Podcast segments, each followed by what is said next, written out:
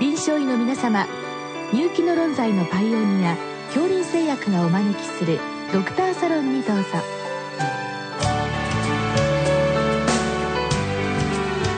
今日はお客様に東京医科大学消化器内科主任教授糸井隆夫さんをお招きしております。サロンドクターは青い会柏田中病院糖尿病センター長山内俊和さんです。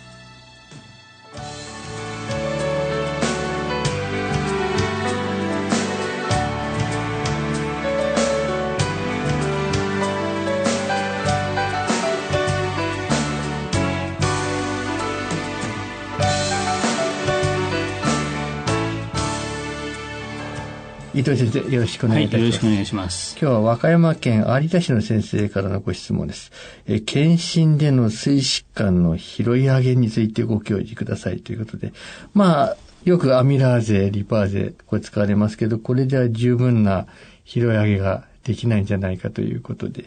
まあ実際に何に使ったらいいかということなんですが、まず先生やはり何の勘で言っても、アミラーゼ、リパーゼといったあたり、まあ、健康診断ではよく使われてはいるんですが、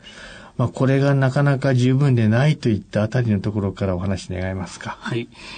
えー、まずあのアミラーゼリパーゼはいわゆる水酵素と呼ばれるものの一つですけどもなぜこの水がんで上がるかということの病態ですねそれをちょっとお話したいと思いますけれども、えーまあ、水がんといっても水がん自身がアミラーゼリパーゼを出しているわけではないんですね。うん、えー、まあ、水がんの例えば塊を作ってくるような水がんあるいはまあ水管を塞ぐようなぐらいの上皮内がん、こういったものがありますと、うん、水管、の中で水液をブロックする。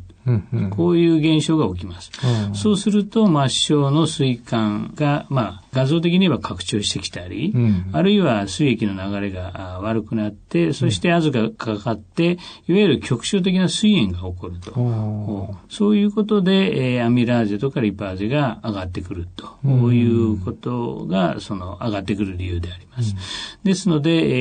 えー、がんそのものから出るわけではないので、いわゆる間接的な所見を見てるだけということになりますので、たまたまその水管に絡んでる、がんが絡んでると、はい、こういうことにであれば、上がってくる。たまたま、まあ、ちょっと偶然的な、うん、あその、まあ、上昇ということになるので、えー、万能ではないと、こういうことにつながるんではないかと思います。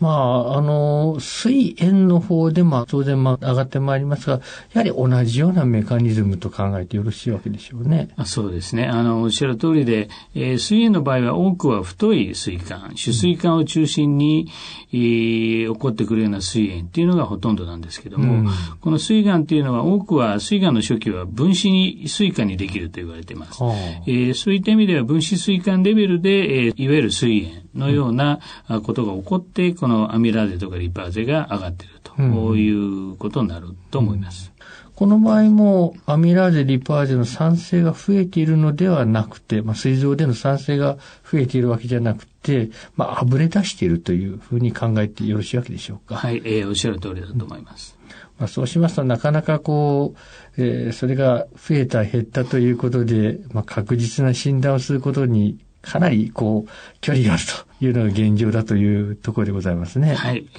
ー、そうです。おっしゃる通りだと。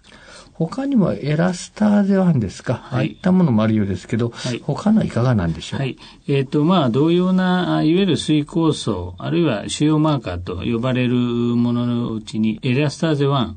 あるいはデュパン2といったものがあります。で、さらにはまあよく親しまれている CA とか CA99、っていうものがありますけども、えー、まあ以前のデータですけども、小水がん、小さな水がん、まあ1センチ程度の水がんで、えー、実際にどういったマーカー、あるいは水酵素が上がっているかというのを統計で取ったところ、その中でエラスターゼ1が一番上がっていると。うん、それでも、やっぱり50%以下ということになりますけども、エラスターゼ1が、あやっぱり小水が見つけるためには有用ではないかというようなあの報告はしばしば見られます。まあ、ただ現時点で診断率がやや低すぎると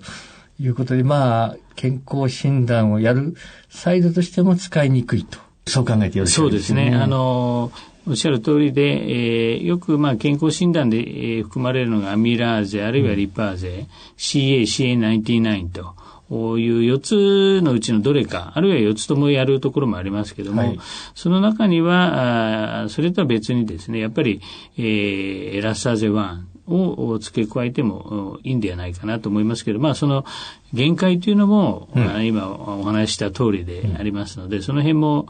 拾い上げという意味では、まあ他のを入れるんであれば、それもぜひ入れてほしいなと思います。うん、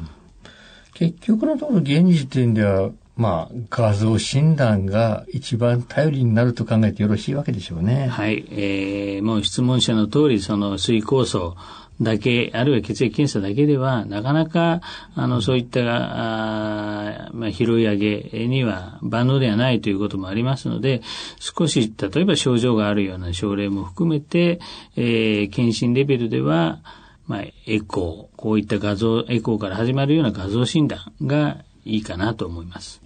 まあ、このエコー特に進歩が著しいんですけど、はい、このあたりは将来的にスクリーニングに使われるんでしょうか？はい、えー、かなりあの、エコの機械も良くなってますし、あとは、あの、非常に検診レベルで、えーまあ、その項目に含まれることが多くなってますので、えー、今後も、まあ、拾い上げという意味では非常にいいんではないかなというふうに思います。特にあの、どういった所見が、この後膵がんで、えー、見つかるかって言いますと、大体ですね、あの、脳胞がある人とか、あるいは、あの、膵管がちょっと拡張しているというような人をエコーで拾い上げて精密検査すると、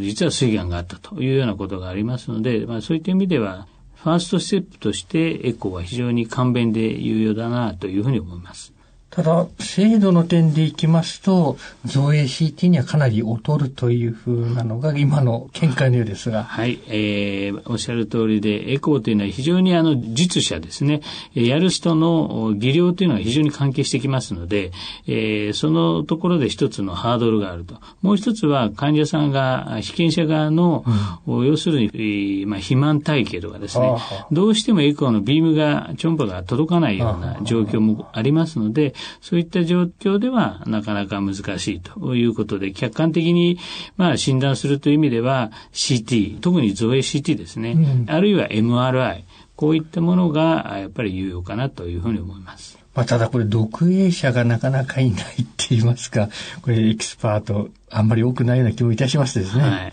そうですね。あの、やはり放射線科の先生もどんどん増えてきておりますけども、やはりマンパワーという意味では、えー、読む、まあ、読影の先生の能力、あるいはその枚数っていうのは限界があると思いますので、うん、そういった意味ではですね、今後、何かこう AI みたいなですね、うん、こういったものも現在やられておりますので、こういったもので少しでも、おまあ、マンパワーを減らすようなあことで、えー、数多くの CT あるいは MRI の読影ができるようなシステムができればまた次の時代が来るのかなというふうに思います。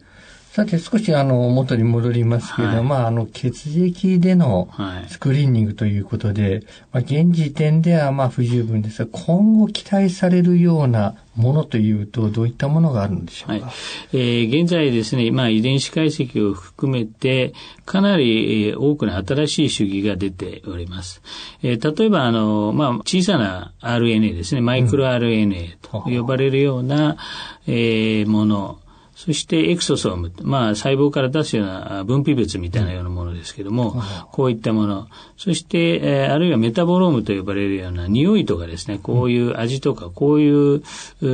ものの原因となるようなですね、そういった代謝物、うん、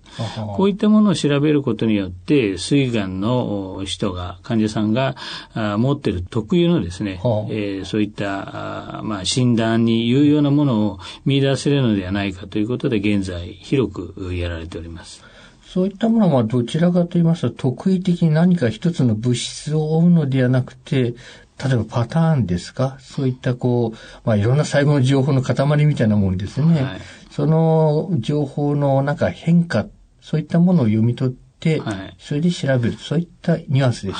うか。あもう先生のおっしゃる通りでですね、えっ、ー、と、まあ、基本的には各それぞれの人のパターンっていうのがありますから、うん、そのパターンの中で網羅的にいろいろ調べてですね、それで水害の人に共通するようなパターンっていうのがいくつか抽出されますので、うん、それをいわゆる腫瘍マーカーのように、まあ、8つなら8つというものを見られるような人を水がんと診断するというような、そういった方法で拾い上げていくという形になります。まあ今3つほど挙げていただきましたけれども、はい、まあ先生のお考えで、まあ特に有望なものというとどういったものになりますか？そうですね。えー、私たちが現在やってるようなマイクロ RNA と、うん、あとはメタボロームですね。うん、で、特にあの、まあエクソソームもそうですけども、血液から基本的には抽出、あるいはおしっこというような形もやっておりますが、えー、まあ我々がやってるのが、唾液の中のメタボロームっていうのもやってまして、すなわち、まあ、針も刺さずに、えー、まあ、将来的に言うと、まあ、リトマス試験紙みたいな、こういったもので、えー、診断できると。いうような形になればいいなと思ってやっておりますが、どれもまだまだ、あの、実用性ということに関しては、もうちょっとハードルがあって、えー、特に、えー、早期膵がん、小さい膵がんを見つけるとなると、まだまだちょっとハードルがあるかなと思います。まあ、そもそも早期膵がん自体がなかなか見つからないので、まあ、見つけられないと言った方がいいんですが、まあ、従って、まあ、その、もともと基盤になるものが、こう対象となるものがない、少ないというところがネックでございますね。そうですね。うん、あの、まあそういったことを打破すべく、例えば、あの、前向きで、うん、えー、私たちの施設で、例えば検診センターレベルで、えー、まあ1万、2万というような患者さんのビッグデータを今集めてます。これはマイクロ RNA とかもそうですけども、そういったビッグデータの中から、まあ、えー、現在膵がんの人もそうですけども、将来的に膵がんになる人、こういったものを、まあ、後からもう解析して、えー、今後に役立てようと。そうしないとちょっとなかなか早期膵がん、うん、現時点で早期というのを見つけるのはなかなか難しいですけど、うん、まあ、経過を追っていく上で何か代謝産物が例えば変わっていく。えー、毎年測ってるけども変わっていくと。うん、そういうのがある。あるいは水がんになった人の以前のマイクロアネやメタボロームを調べてみると共通した何かがあると。いうのが分かってきますので、うん、多分将来的にはそういった方向で、より新しい早期に特化したものが見つかるんではないかということを期待しています。今日は先生どうもありがとうございました。ありがとうございました。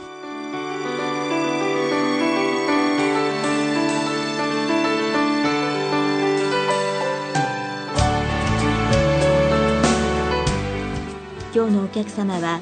東京医科大学消化器内科主任教授糸井隆夫さん。サロンドクターは青い会柏田中病院糖尿病センター長山内俊和さんでした。それではこれで恐竜製薬がお招きしましたドクターサロンを終わります。